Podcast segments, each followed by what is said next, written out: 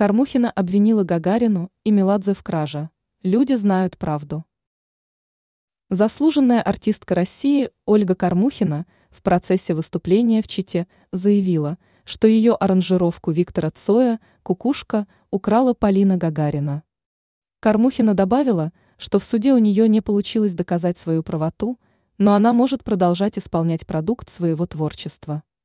Издание чита.ру передает ее сообщение о том, что она сделала свою собственную аранжировку на песню Цоя, которая заняла все строчки в хит-парадах радиостанций. В 2015 году эта аранжировка использовалась Меладзе и Гагариной в кинокартине «Битва за Севастополь». Кормухина утверждает, что доказать ничего не получится. По ее словам, российская судебная система не позволит это сделать. Но она рада, что все еще может исполнять эту аранжировку. Песней «Кукушка-певица» попрощалась со своей публикой в Чите. На данный момент Меладзе или Гагарина не давали официальных комментариев касательно заявления, прозвучавшего со сцены в Чите.